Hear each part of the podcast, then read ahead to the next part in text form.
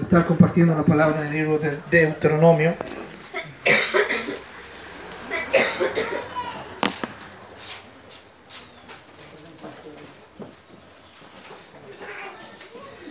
Deuteronomio capítulo 10,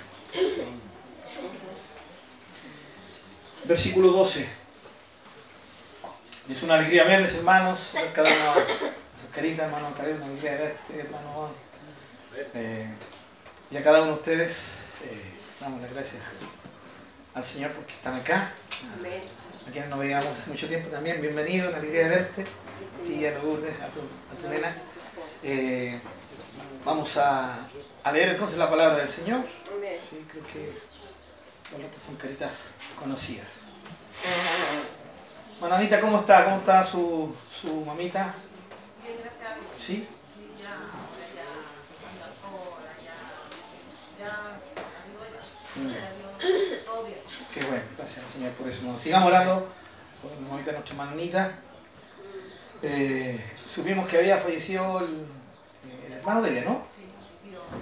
Ya. Ayer lo supimos. ¿Cómo está la mamita en ese sentido? ¿Bien también con paz? Qué bueno, lo haré después.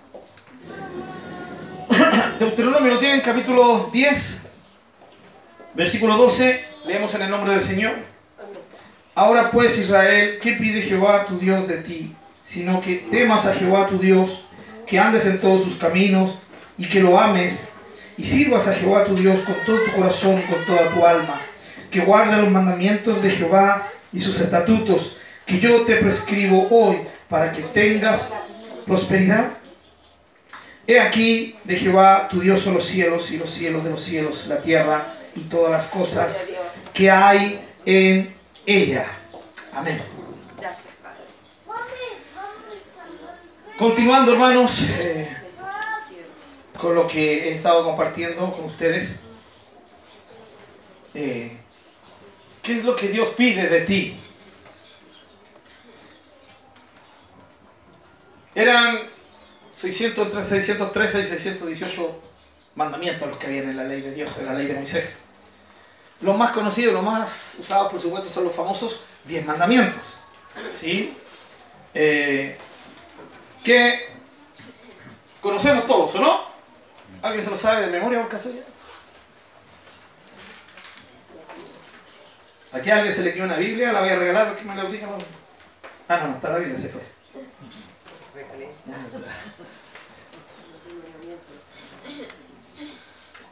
¿Nadie se nadie se recuerda los 10 mandamientos? Sí.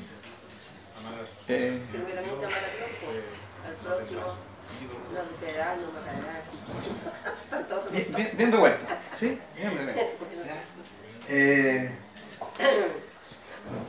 Deuteronomio y Éxodo nos registra los 10 mandamientos. Tranquilo, hermano, no, no voy a apuntar a nadie para que me los diga. Sí. Eh, pero si ustedes se recuerdan la esencia de los 10 mandamientos, estaban divididos en dos, en dos grandes grupos, ¿no? Los primeros cuatro tenían relación con Dios. Interesante que los primeros cuatro mandamientos tengan relación con Él. Es el mismo panorama del Padre Nuestro, ¿sí o no? Las primeras tres peticiones tienen que ver con Dios, no con nosotros. Los diez mandamientos, los primeros cuatro tenían que ver con Dios, no con nosotros. Los últimos seis mandamientos tienen que ver con los hombres, ¿sí? Las últimas peticiones del Padre Nuestro tienen que ver con los hombres. ¿Qué nos quiere decir esto? Que Él debe ser el primer enfoque, ¿o no? Sí. Hermanos, cuando a nosotros se nos juzga de ser gente fanática, nosotros tendemos a, a, a cómo defendernos, ¿no? Pero la verdad es que depende cómo se, depende cómo se defina la palabra o cómo se entienda la palabra fanático. Si entiende un fanático como alguien apasionado por algo, ¿sí o no? Eh, vean fanático, imaginémonos a, a los seguidores de los, de los eh, deportistas, ¿o no? O más bien dicho, de los clubes deportivos. Hay ustedes un fanático, son capaces de hacer cualquier cosa por su, por su barra, por su equipo, ya, fanatismo. Eh, fanatismo extremo, como el caso de, de en algunas, algunas, algunos brazos del islamismo, donde son capaces de eh, autoeliminarse como hombres, mujeres, niños, bombas, ya, para destruir algo, para matar gente, y se autoinmolan ellos mismos. ¿Ya? ¿Por qué? Porque son tan devotos, tan apasionados por, por su religión, eh, y por las promesas que su Dios les, da, si lo hacen, que es lo que ellos creen, ¿ya? Eh, digo una rama del islamismo porque no todo el islamismo es igual, hermano, debo ser eh, respetuoso y, y concreto en eso, ¿ya? Y, y son capaces de autoinmolarse, hermanos. Fanatismo, ¿no? Eh, fanatismo extremo. Y, y en ese sentido, un fanatismo extremo puede ser una verdadera maldición para el ser humano. Porque está enfocado eh, en un Dios equivocado, en un ser que dirige y que está que es falso o que no es real o que el hombre se lo inventó. Eh, eh, el fanatismo es peligroso cuando se enfoca en un ideal, en una ideología humana, porque el humano por siempre y para siempre, dentro no de la eternidad, ¿ya? sino dentro de, por siempre y para siempre de nuestra realidad, de lo que somos, será egocéntrico. ¿ya? Eh, ¿qué, ¿Qué hombre no tiende a buscar lo que le conviene? Entonces cuando el hombre tiende a buscar lo que le conviene, comienza a motivar a otros que hagan lo mismo. ¿ya? Y ellos se vuelven el centro de atención y, y- producen movimientos eh, sociales ¿ya? que se han ido produciendo a través de los tiempos. El tema es que luego que pasa el tiempo todo se vuelve un caos. ¿ya? Y, y por lo que se luchó de que todos estuvieran al mismo nivel, eh, eso no, nunca llega a ser realidad. Siempre se pierde el enfoque. ¿Por qué? Porque hombres toman el liderazgo. Y, y el fanatismo por ideas sociales, hermano, por ideas religiosas, no enfocadas, son tremendas, son de doble filo. Pero cuando nosotros hablamos de lo que Dios pide y exige de nosotros, muchos podrían interpretarlo como fanatismo.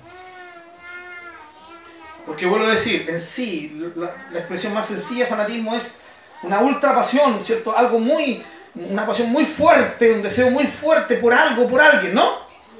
Eh, y, que te lleva a ser capaz de hacer cualquier cosa por eso. E incluso hasta mirar tu propia vida como insignificante ante ese eh, gran proyecto. Y, y tú eres capaz, o las personas son capaces de dar su vida. Fanatismo, fanáticos. Pero vuelvo a decir, si nosotros escuchamos las palabras de Dios, si nosotros entendemos lo que Dios pide de nosotros, lo que Dios exige, en este caso el pueblo de Israel, ahora pues Israel, ¿qué pide Jehová tu Dios de ti?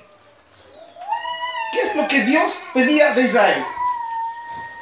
Entendamos el contexto, Israel, ¿no? el pueblo escogido por Dios en el Antiguo Testamento, no una nación que Dios escogió, que Dios dijo esta nación.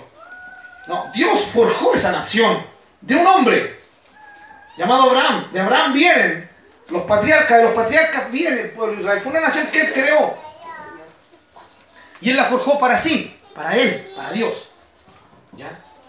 Eh, y crea esta nación, la adopta como su nación, como su pueblo, y tiene propósitos con ella. ¿Sí? Quiere que ellos sean una nación de sacerdotes. En otras palabras, una nación de gente que pueda ir a otras naciones para enseñarle a las otras naciones su Dios, quién es y lo que Él desea. Eh, pero dentro de este propósito está la expresión de Dios hacia el pueblo. Dios les dice a ellos a través de Moisés, ¿qué, qué Dios quiere de ti? ¿Qué espera Dios de ti? Y esto es lo que nosotros podemos aplicarlo a, a muchos aspectos de nuestra vida. Cuando los hijos son devotos hacia sus padres, les interesa mucho saber qué opina su papá, su mamá. ¿O no? ¿Es así o no? Bueno, tristemente hoy en día estas realidades se han ido perdiendo, ¿no? Hoy día tenemos jóvenes, hijos, que son prefieren estar fuera de sus casas, fuera de sus familias, no tener relación con su padre, con su madre, por el caos que hay en las familias. Pero este no es el propósito de Dios. ¿Sí? Y una familia que está enfocada en Dios, y aún familias no enfocadas en Dios, pero antiguas, para los hijos era muy importante lo que opinaban los padres. Y se enfocaban en ellos. Y era muy importante para ellos saber qué quería el papá, qué deseaba el papá. ¿Ya?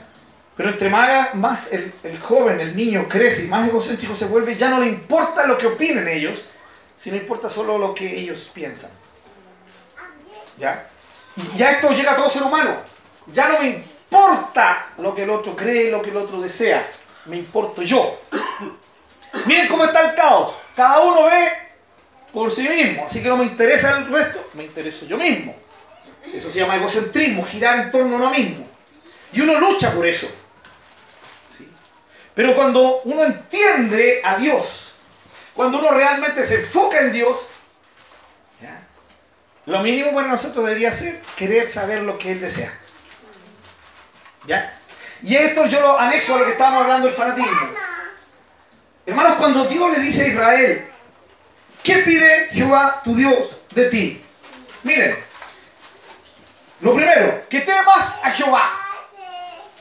El temor tenemos que siempre relacionarlo con el respeto, con el honor que se debe a alguien. ¿Sí? No es el temor, no es el terror, no es ese espanto ¿sí? que te lleva a estar aterrorizado, para que lo entendamos. Es el temor que te lleva a respetar y honrar a Dios.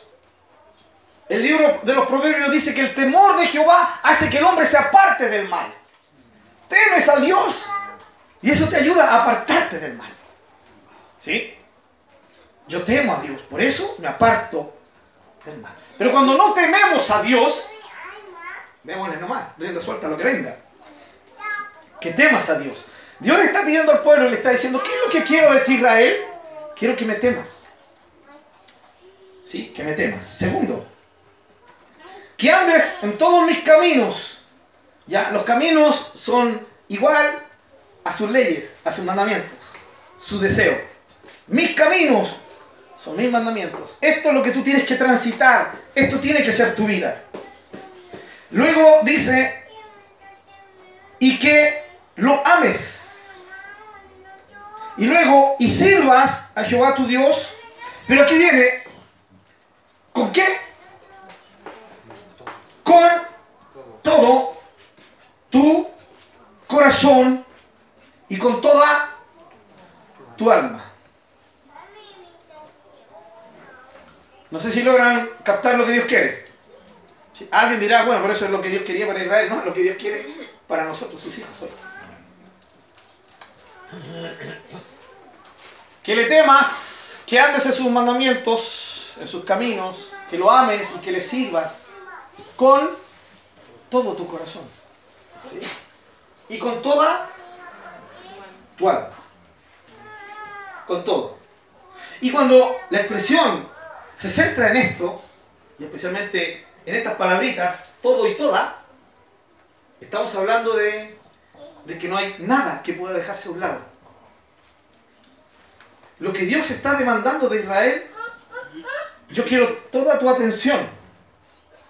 Yo quiero, quiero toda tu perspectiva centrada en mí. Quiero yo ser el primero ¿sí? en tu vida. Quiero que me ames, que me sirvas, que me temas, que me obedezcas con todo.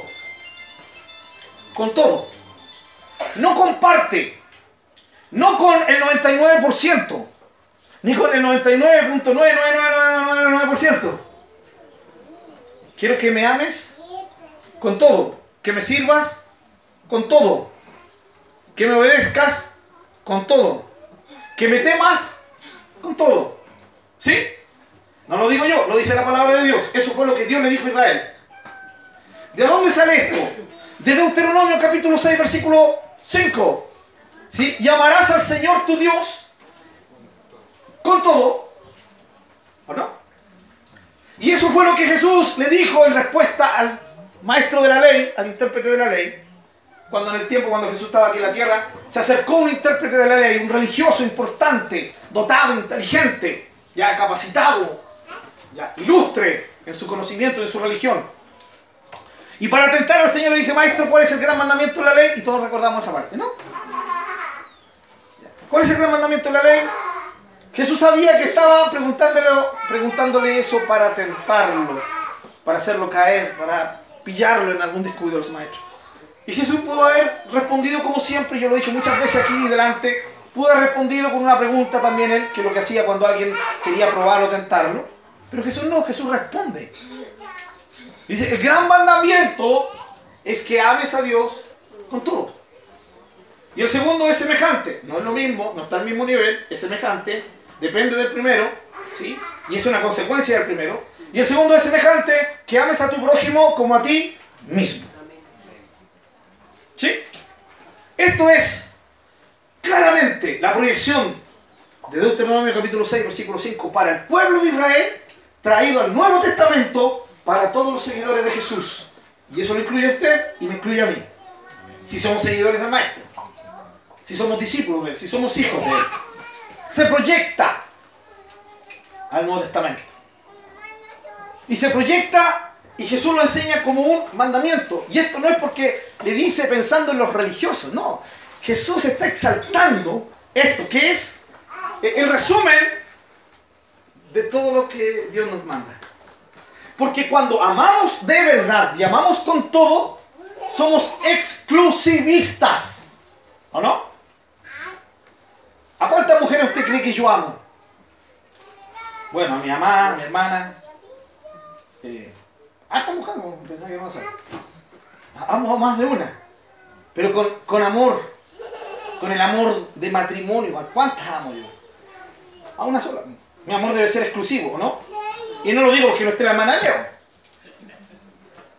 Yo sé, sé que uno sabe que igual no saben a uno, entonces. Y jamás que estén grabando por ahí también. No, hermano. Mi amor debe ser exclusivo. El amor del hombre por una mujer debe ser exclusivo. ¿Están de acuerdo o no estamos de acuerdo? No, no dije. Eh, hoy día, por eso a muchos no les gusta la religión, ¿no? El evangelio, porque los limita. Yo tengo tanto amor. ¿Ya? Soy como una represa de amor. Llena. ¿Cómo voy a estar dándole a una sola mujer amor? Si hay tantas mujeres que podrían ser beneficiadas con mi amor, ¿no?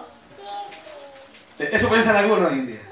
Ahora hoy día, como la mujer ha, ha subido nivel, también piensa lo mismo. ¿Cómo voy a estar amando a un solo hombre? Puedo amar a varios hombres. Sí. No, no, el, el, amor real, el amor es exclusivo, hermanos. ¿Sí? Yo amo. Amo, hermanos, a mi esposa y a la única mujer que le profeso amor. El amor matrimonial. Eso es lo que Dios me demanda. ¿sí? Y yo lo he entendido. Y lo aplico no porque me nazca ni me aflore, sino porque mi vida es guiada por Dios y por su palabra, ¿no? No es mi fuerza, la fuerza de Dios en mí, que me lleva a amar a una mujer y que mi amor sea exclusivo. Por eso hay personas que después de 50 años se vuelven a casar y se casan con la misma persona. ¿Sí? Porque aprendieron a amar. Y eso es muy lindo, ¿no? Me da gusto ver a todos abuelitos de la manito caminando por ahí. Y uno les pregunta, ¿y cuántos años llevan de casado? No, si la conocí ayer. No, 50 años, mijito, 60 años, qué lindo. Y, bueno, obviamente a los que creemos en esto, nos sale de adentro, ojalá yo llegue algún día eso, si el Señor no viene antes. Amor exclusivo. Entonces cuando Dios pide, el todo está pidiendo y está demandando un amor exclusivo. Lo que Dios está demandando al pueblo es que tienen que amar. es que tienen que amar a Dios con todo el corazón y con toda el alma. Hermanos, para el Antiguo Testamento, alma se refiere al ser íntegro. En el Nuevo Testamento toma una parte ya más interna, pero aquí está ser, al ser íntegro. Y el corazón se refiere al lugar más profundo del ser humano. O sea, el amor que Dios te demanda nace de lo más profundo, debe nacer de lo más profundo, conquistar lo más profundo, pero exteriorizarse a todo tu ser. Y ese amor debe ser exclusivo, porque dice, con todo tu corazón y con toda tu alma. Hermano, hoy el enemigo por todas, por todos lados quiere que nosotros perdamos esta perspectiva. ¿Saben que ustedes al enemigo de nuestra alma, él no está tan preocupado de que si las iglesias, las congregaciones se llenan, no está tan preocupado porque hay mucha gente que levanta sus manos y en medio de cantos alaban a Dios. Eh, Él sabe el deseo más profundo de Dios. Y este es el deseo más profundo de Dios. Que le amemos. ¿Me está entendiendo? ¿Sí? Y Él está re feliz cuando nosotros dejamos de pensar en esto. Las luchas, las vivencias que tenemos día a día, hermanos, tienen una misión. Desviarnos, desenfocarnos de esto. Y esto es tan así, hermanos, y espero que no sea lo que está pasando con ustedes esta mañana, esta tarde. Es tanto así que cuando te hablan una, dos, tres veces la misma cosa, ya la tercera te aburre. Y de nuevo hablar de lo mismo. ¿Y saben por qué ocurre eso? Porque hay una lucha.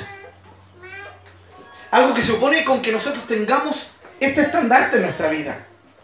Que entendamos que la vida cristiana depende y se basa en esto. En amar a Dios con todo. Que el propósito de Dios y el deseo de Dios es que la amemos con todo. Amor exclusivo. ¿Sí? Significa que yo debo amar a Dios y lo que Dios quería de Israel lo que Dios quiere de nosotros es que le amemos de una forma en que Él no tenga competencia en nuestra vida. ¿Sí? Que no haya competencia. Y eso significa que cuando llega la hora de decidir, Él siempre sea la opción. ¿Sí? Que si tengo que decidir entre un ser amado y Dios, Dios sea el que gane. Que cuando signifique dedicar tiempo calidad, Él sea el primero al cual le dedico ese tiempo calidad. Significa que cuando Él demande algo y otro demande otra cosa, y estas cosas estén en contra, yo decida por Él. Pero al amarlo, la idea es que se haga con todo el corazón, con toda el alma. Entendamos, Dios no merece que decidamos por Él porque nos conviene. Porque así si opto por Él, Él me va a bendecir. Porque si opto por Él, me va a ir bien. Porque si opto por Él, Él no me va a castigar. Porque si opto por Él, voy a tener éxito. Su compañía va a estar conmigo. Eso no es lo que Él desea. Él desea que yo opte por Él porque lo amo. Y porque mi amor es exclusivo. Y porque mi amor por Él está por sobre todo otro amor.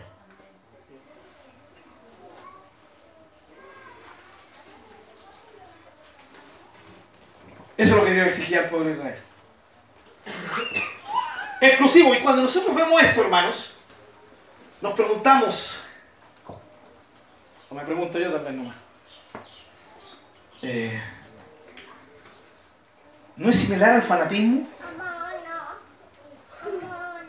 Cuando un ser te dice que tienes que amarlo con todo y hacer todo lo que te diga porque vas a obedecerle porque lo amas, ¿no es fanatismo esto? Para muchos sí. Y quiero que entienda bien, ¿ya? Lo que estoy diciendo. No tergiverse mis palabras. Si, si fanatismo significa que mi pasión total, mi vida entera, mi amor está enfocado en Dios sobre todas las cosas. Y Él es el enfoque y por Él y para Él hago todo lo que soy, vivo todo lo que vivo y hago todo lo que hago y proyecto todo lo que proyecto. Entonces, si a eso se le llama, a esa acción se le llama fanatismo, en ese sentido me declaro fanático. O estoy trabajando en ser un fanático. Sí. Pero si fanatismo significa, ya, que voy a ser capaz de seguir a un hombre, de seguir una ideología, que como ya les expliqué, todo termina al final en, en beneficiar a ciertos hombres, ese fanatismo es altamente peligroso. Si entendemos fanatismo como, ah, es que tú todo lo haces por Dios, ¿ah? oye, eres capaz de, de abandonar sueños por Dios, eres capaz de, ah, fuiste capaz de, eres capaz de no descansar un día domingo y levantarte temprano y venir al culto, por Dios. Ah, es un fanatismo, como amigo.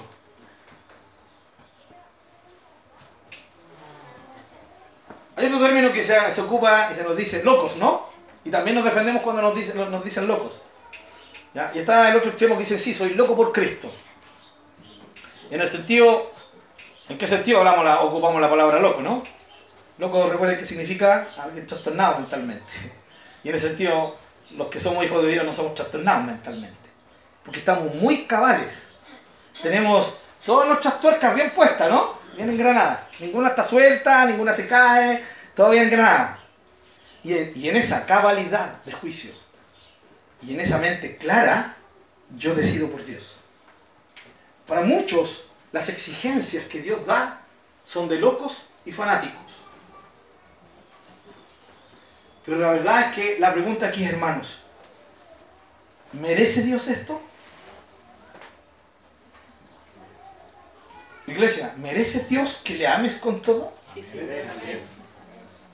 Hermano, volvemos al mismo tema. De cada domingo que estaba predicando. No sé cuánto me voy a predicar sobre esto. Que saben que la verdad que no tengo tiempo para escudriñar otra cosa. No es una broma, hermano. No tengo tiempo para preparar otro sermón. No, no. Estoy compartiendo esto porque lo que Dios ha puesto en mi corazón. ¿Ya? Así que el próximo domingo, si me... mejor no decimos que le toca predicar. ¿no? Porque usted dice, ah, si le toca al pastor Pablo, va a predicar de lo mismo. No, el próximo domingo le toca al pastor Rubén, así que venga a escuchar algo nuevo. Pero hoy día seguimos con esto. ¿Por qué? Porque la idea de Dios, de lo que Dios desea, es que le amemos con todo. Y es no solo lo que Él desea, es lo que Él merece, hermanos. El domingo pasado prediqué algo similar. ¿Cuántos, cuántos se enfocaron en el mensaje que di? ¿Sí? ¿Estuvieron tratando de, de mejorar, de enfocarse en amar a Dios? ¿Sí? ¿Cuántos? ¿Hubo alguno que sea? Uno que sea. Nadie. Capaz que alguno me pregunte, ¿qué predicó el domingo pasado, hermano? Bueno, prediqué casi lo mismo que ahora. Porque las cosas de la vida están hechas y se forjan y se entrelazan para que tú pierdas esta perspectiva. ¿Cuál debería ser el afán más importante de cada día de alguien que dice que es hijo de Dios y que ama a Dios? Enfocarse en amarlo a Él. Enfocarse en amarlo a Él. ¿Qué te falta por hacer? ¿En qué estás fallando? ¿No será en que estás mal enfocado en tu vida cristiana?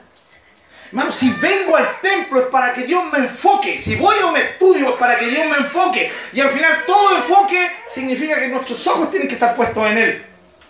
Por eso dijo, ¿qué pide Israel de ti? Que lo ames, que le temas, que le sirvas, que le obedezcas con todo el corazón. Tu corazón tiene que estar enfocado en Él. Tus sentimientos, tus deseos, tus proyectos tienen que estar enfocados en Él. Y tu amor por Él tiene que ser superior a cualquier otro amor que tengas.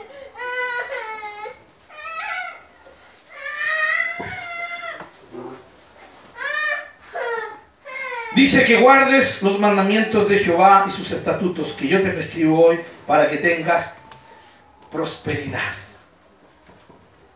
Miren el pacto de Dios con Israel. Quiero que me ames, Israel. Y si me amas, obedecerás mis mandamientos. Y si obedeces mis mandamientos, tendrás prosperidad. Haber empezado por eso, hermano.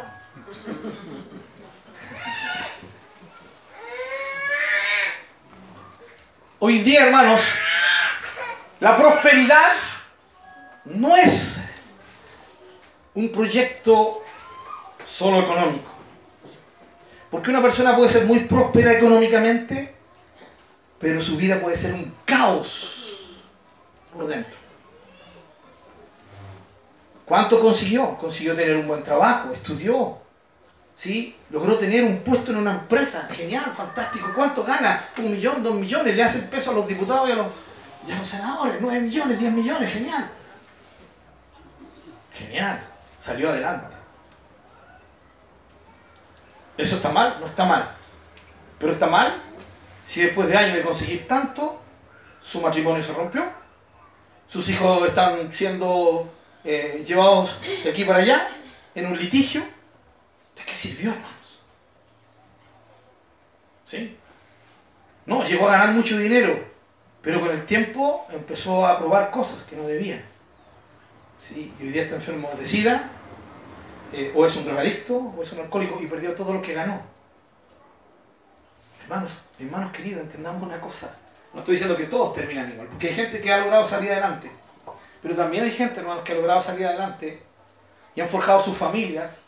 Pero hoy el hijo se, se, se para delante del papá y le dice, papá, me diste de todo lo que yo quería. Pero no me diste lo que yo necesitaba. ¿Sí?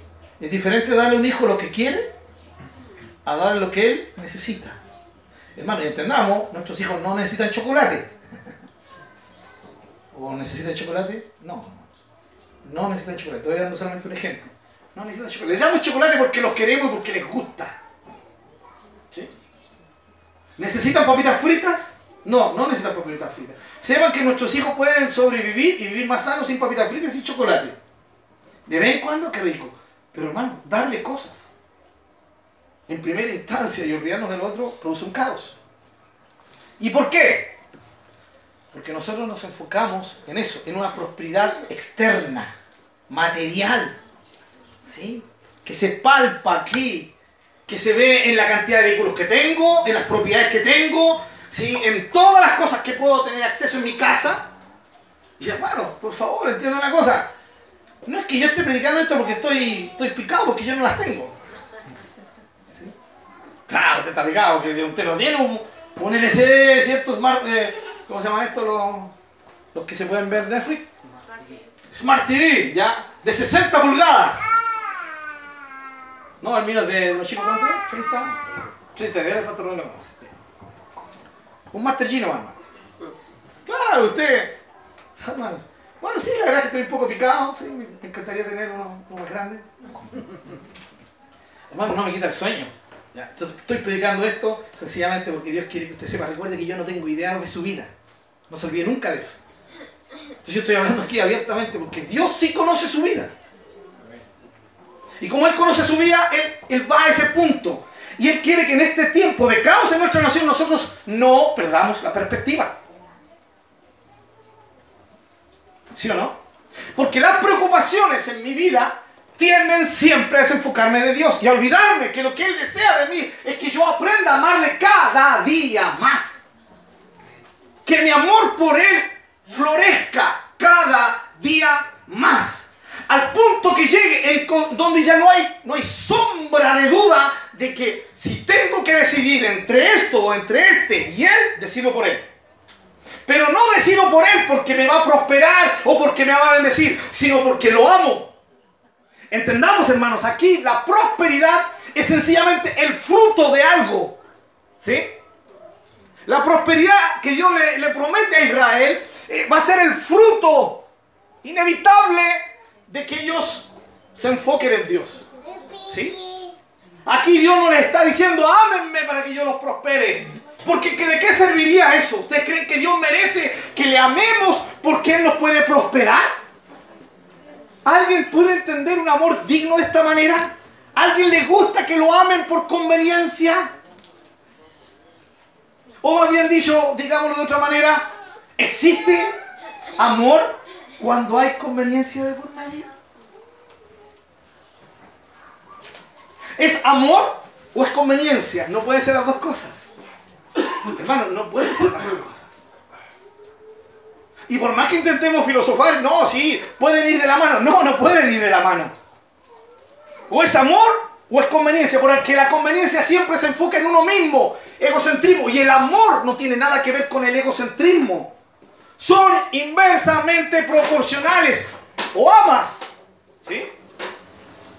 O piensas en ti mismo. Aquí el punto, ¿amas a Dios o te amas a ti mismo? ¿Amas al prójimo o te amas más a ti mismo que al prójimo?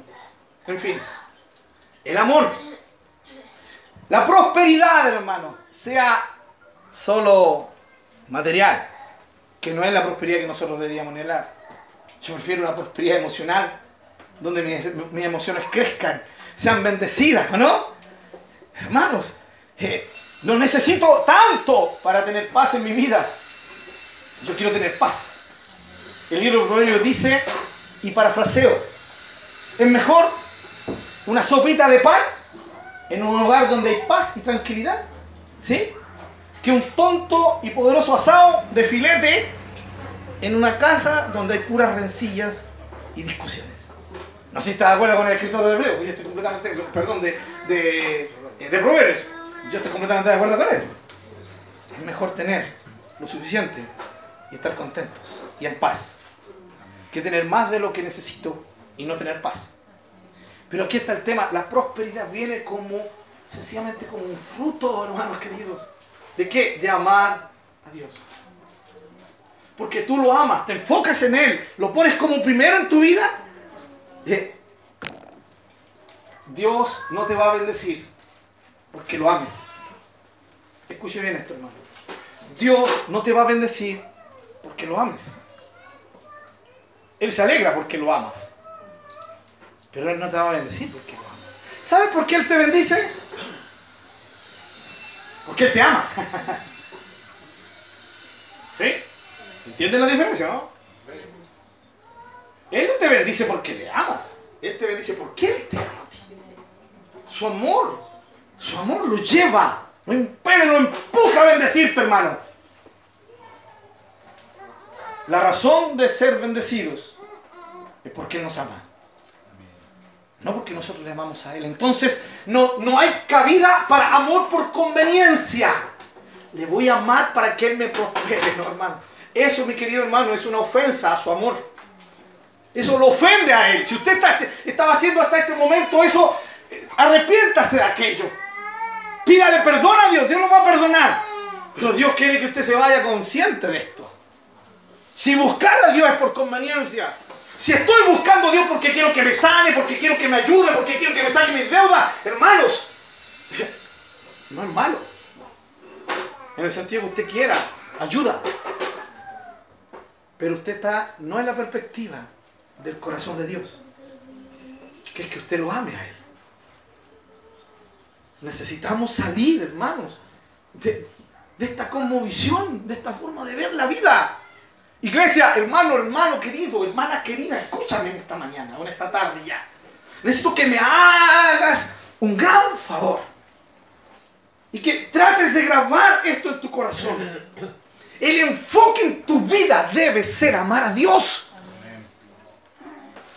Tu preocupación diaria debe ser esto, amar a Dios. Es que es difícil. Nadie dijo que era fácil. Porque amar a Dios significa decidir por Él antes que otras cosas. Es que me encanta hacer esto, aunque sé que a Dios no le agrada. ¿Sí? Y ahí está. La prueba. Ahí está, la tentación. A que de, realmente Dios sea el primero. El primero en todo sentido. En todo sentido, hermanos. Es poner a Dios en cada faceta de tu vida. ¿Sí? Amar a Dios es que tú lo enfoques con todo el foco a Él. No enfoques nada más. Nada más que Él. ¿Qué me falta? Fue la pregunta del joven rico. He hecho todos los mandamientos desde joven. Jesús le dijo, después de decir que, de sentir amor por el joven, según Marcos, le dijo, solo te falta una cosa. Anda, vende todo lo que tienes y regálaselo a los pobres. ¿Cuántos pobres habrán estado escuchando y dijeron, uy, aquí se nos viene? Estamos salvados para Año Nuevo para Navidad. Hasta que el joven rico agachó la cabeza y se fue triste y no vendió ni una cuestión. Se fue triste porque tenía muchas riquezas. ¿Saben lo que le faltaba al joven? Le faltaba lo principal. Tomar aquello que le impedía poner a Dios como el centro de su vida. No lo pudo hacer. ¿Qué le faltaba al joven? Le faltaba negarse a sí mismo. Le faltaba tomar aquello que él amaba, que estaba enraizado en su vida y que era tan importante para él, ¿sí? que no había ninguna cosa más importante. Por eso el maestro desnudó el corazón del joven. Solo te falta una cosa. Anda, véndelo todo y luego sígueme. Sígueme. Jesús le estaba diciendo, lo que te falta es eliminar todo aquello que te impide seguirme. Libremente. Amén. Sin excusas. Ese es el problema, el amor que Dios merece es cuando nosotros lo amamos a Él y ya no hay excusas para Él. Y yo sé que esto es complicado y sé que pareciera que esto fuera un poco utópico, imposible de cumplir, pero hermano, por algo Dios nos demanda eso. Hay hijos de Dios en esta mañana, en esta mañana ¿no? Sí, hay hijas de Dios. Bueno, para ustedes, para mí es esta palabra. Es la demanda legal. ¿Sí? Lógica del Dios que nos ama. Y, si hermano en algún momento nos sentimos a través de, estos mensajes, me siento tan mal que usted parece que dijera que yo ni amo a Dios y yo amo a Dios. Hermano, qué bueno que se sienta así.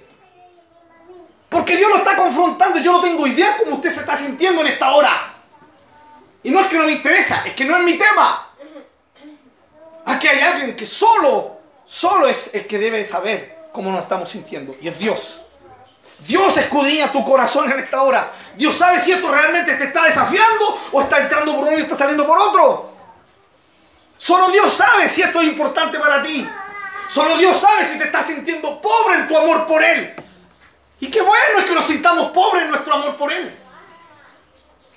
Hermanos, las excusas comienzan a caer cuando amamos con todo a Dios. Ya no hay excusas. Y Dios trata contigo y comienza a demandarte cosas. Pero ¿por qué a Dios le da por demandar cosas? Por amor a nosotros. ¿Sabías eso, no, hermano? Claro. ¿Por qué Dios demanda cosas? Porque nos ama. Todos los mandamientos de la ley de Moisés, todos están enfocados en el bienestar del pueblo. Todos. Eran por el bien de Israel. Ese es un ser que ama de verdad. Por supuesto que estaban enfocados también en su gloria, porque al obedecerle le daban gloria a Dios. Pero Dios no mandó ningún mandamiento porque Él dependiera de eso, hermano, ni aún el amor por Él. Ni aún nuestro amor por Él puede hacer que Él sea más Dios o menos Dios. Él sigue siendo Dios. Le ames tú, le ame yo o no le amemos. Él no es beneficiado, somos nosotros. Fuimos creados para esto, para que Él fuera el enfoque. Fuimos creados para amarle. ¿Y por qué la lucha entonces nos cuesta tanto? Esto demuestra que esto es real, hermanos. Cuando hay una lucha, ¿sí? Y lógica, es porque estamos en el camino correcto. Las excusas, hermanos. Somos personas. Somos hijos de Dios, pero seguimos siendo personas. Por así, por naturaleza, tendemos a buscar excusas. ¿O no? Nos excusamos. Eso fue desde nuestros padres, Adán y Eva, ¿no? ¿Cuál fue la excusa de Adán? La mujer que me diste. Esa fue la excusa. La excusa de Eva, la culebra, la serpiente. Y así sucesivamente. La excusa de Caín, no es que miraste con agrado su ofrenda no miraste con agrado la mía. La envidia, el celo. ¿Qué excusas tenemos, hermanos? El joven rico eran sus riquezas el amor a sus riquezas. Por eso es tan difícil que un rico, difícil, no imposible, que un rico entre en el reino de los cielos. Y ustedes dirán que bueno, aquí no hay ningún rico, así que esa palabra no es para nosotros. Todos tenemos riquezas. ¿O no? Yo no tengo riqueza, hermano. No crea que yo tengo, gano, no, gano ni el diezmo lo que gana el Señor. ¿Cómo se llama? Ya hasta, hasta se me olvidó el nombre de tanto que lo peleé. El obispo de la iglesia me está instrumentando en eso, ¿ya? Yo, ni eso gano. Si quieres saber cuánto gano, vale con la mano. eh, la verdad es que si yo pensara, mis amados hermanos, que, que lo que yo hago, que lo que yo gano, ¿sí? Eh, sencillamente se enfoca en mí mismo, yo estoy faltándole un tremendo respeto a Dios. Es eso. ¿Qué, ¿Qué respondo cuando Dios me dice, deja de hacer esto? ¿Qué respondo cuando Dios me dice, haz esto? ¿Qué respondo cuando Dios me dice, enfócate en esto? ¿Qué, qué respondo cuando Dios me demanda algo? ¿Qué es lo que tendemos que hacer? Es excusa. Pero es que pero es que. Pero es que. Ese pero. ¿Sí? ¿Qué es lo que es un adverbio? Hasta se me olvidó. ¿Alguien sabe? ¿No, hay ninguno de los profesores aquí? Un talchalo, un adverbio creo, ¿no? Pero, ¿nadie sabe? Todo ignorante, no. Falta, falta repasar un poco de español, de castellano, ¿no? lengua. Bueno, esa palabrita, uy, están usadas por nosotros, pero eh, no está mi hija, no, no, no me acusa después que hable de ella, ¿ya? Pero es es una palabra usada por la Muri, ¿no, oveja? Pero es que. eh, Muria esto, pero es que. Sí, y esta palabrita de que aprendió a hablar, o sea, como los 4 o 5 años, le costó un mundo hablar. Hija de su padre, yo también a los 4 aprendí a hablar. Y ahí nadie me ha parado. Lo mismo con ella, pero ella, ella tiene el pero es que. Pero es que. La mamá le dice, Muri, ordena tus juguetes, pero es que.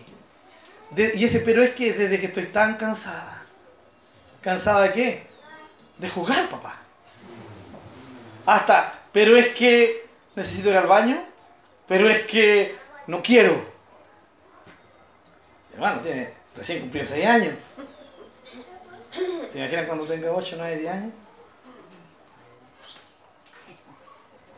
No salgas con... Ay, mejor no, no, no pienso decir nada. Me arrepiento hasta de lo que pensé, hazlo como ejemplo. Nunca se lo que pensé. Pero es que, y, y- y nosotros somos calcados porque somos seres humanos. El ser humano es especialista en decir, pero es que, pero es que soy joven, pero es que tengo trabajo, pero es que tengo necesidades, pero es que, pero es que, pero es que. Lo más maravilloso de esto, hermano, es que yo quiero que usted entienda, es que usted puede amar a Dios con todo y seguir haciendo todas sus cosas.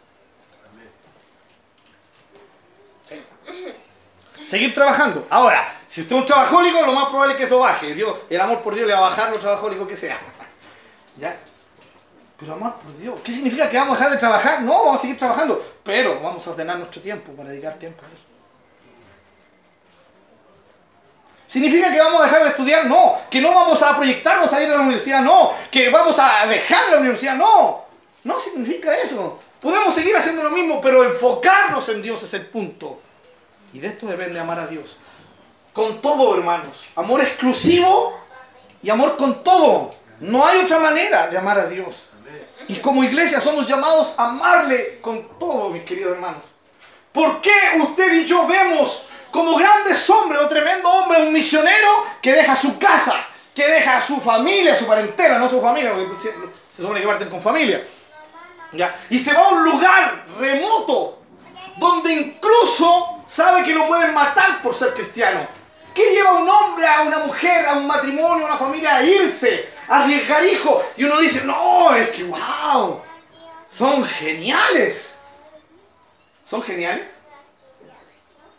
¿Son superhombres? ¿Son más santos que nosotros? La Biblia dice que todos somos santos en Cristo. ¿Son más hijos de Dios que nosotros? ¿Se dan cuenta cómo tendemos a, ¿sí? a idealizar puntos y saben, solamente hay una diferencia entre ellos y nosotros? Y es que ellos enfocaron su vida. Son tan hijos de, no son más hijos de Dios que tú, no son más discípulos que tú, no son más amados que tú. ¿Me estás escuchando, hermano? ¿Sí? No son más amados que tú. Los ama Dios igual como te ama a ti. Pagó el mismo precio por ti que por ellos. ¿Pero qué pasa con ellos? Sencillamente se enfocaron. Y cuando Dios vino le dijo, sal de tu tierra, sal de tu parentela, anda donde yo te diga, ellos amaban a Dios en un punto de sus vidas en que nada fue más importante que Dios. Y en eso hay diferencia entre ellos y nosotros. ¿Me está entendiendo la diferencia? No es que ellos tuvieron la capacidad y nosotros no, porque en esta mañana Dios nos está dando la capacidad de entender esto. Debo entenderlo, cambiar mi forma y Dios me dará la fuerza para que yo aprenda a amarlo como Él merece. Porque Él es digno. Incluso debo proyectarme y decir, si yo no me esfuerzo en amarlo, si no me enfoco en amarlo, entonces estoy faltándole el respeto. Si no pongo nada de mi parte, le estoy faltando el respeto. Dios me dijo que lo que Él más deseaba de mí es que yo le amara. Y yo digo, pero si Él merece que yo le ame, entonces, vamos, manos a la obra. Manos a la obra. Termino diciendo lo siguiente, mis queridos hermanos. Dios dijo a Israel, con todo tu corazón ámame, con toda tu alma ámame. Pero también dijo, con toda tu alma, obedéceme. Pon toda tu alma en esto. Pon todas tus fuerzas en esto, todas tus ganas en esto. ¿Sí? Como diríamos chilenamente, ponle color a esto. ¿Sí? Ponle pasión. Haz, algo que se note que estás dando de tu parte en esto. Fue lo que Dios le demandó a Israel. ¿Saben? Israel nunca pudo. No. Su historia nos muestra a un pueblo que no lo amó, que no lo obedeció ni lo temió. El pueblo de Israel. Ahora, ¿por qué no pudieron? Por una sola razón. Y se repite en todo el Antiguo Testamento. No quisieron. ¿Sí? ¿Por qué no pudieron? Porque no quisieron. La pregunta es para ti, ¿quieres? Es que lo fantástico es que Dios sabe si tú quieres o no. La, la- la respuesta a mi pregunta no es, es que no puedo. No, no, no, no es un tema de poder, es un tema de querer.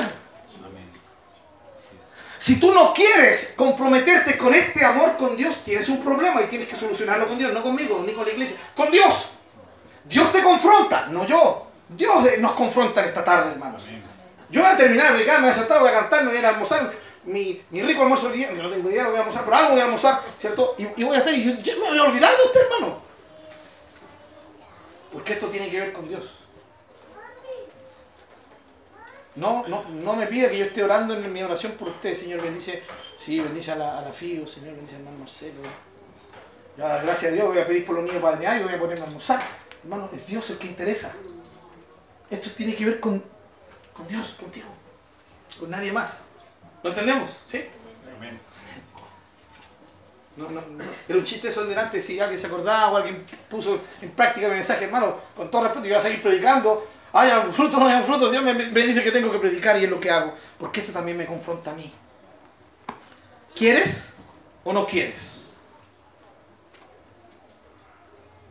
¿Quieres amarlo como Él merece? Sí, Señor. ¿Quieres amarlo como Él demanda? Sí, Señor.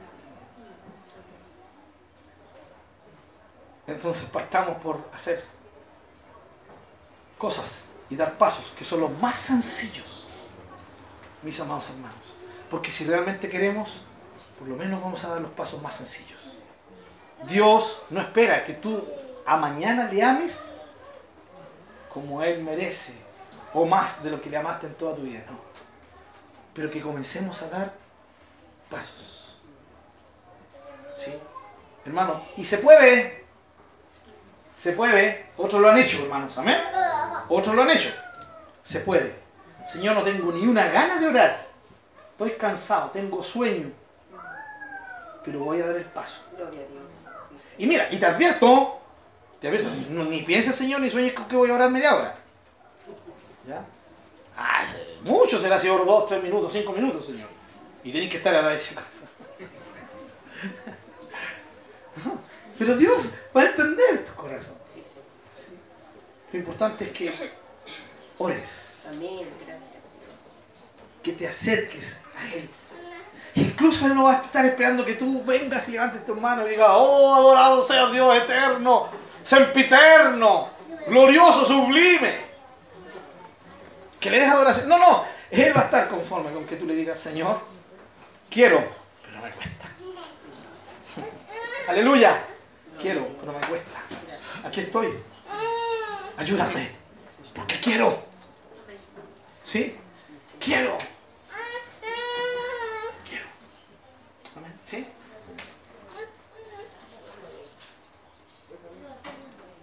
Me da sueño, no la entiendo.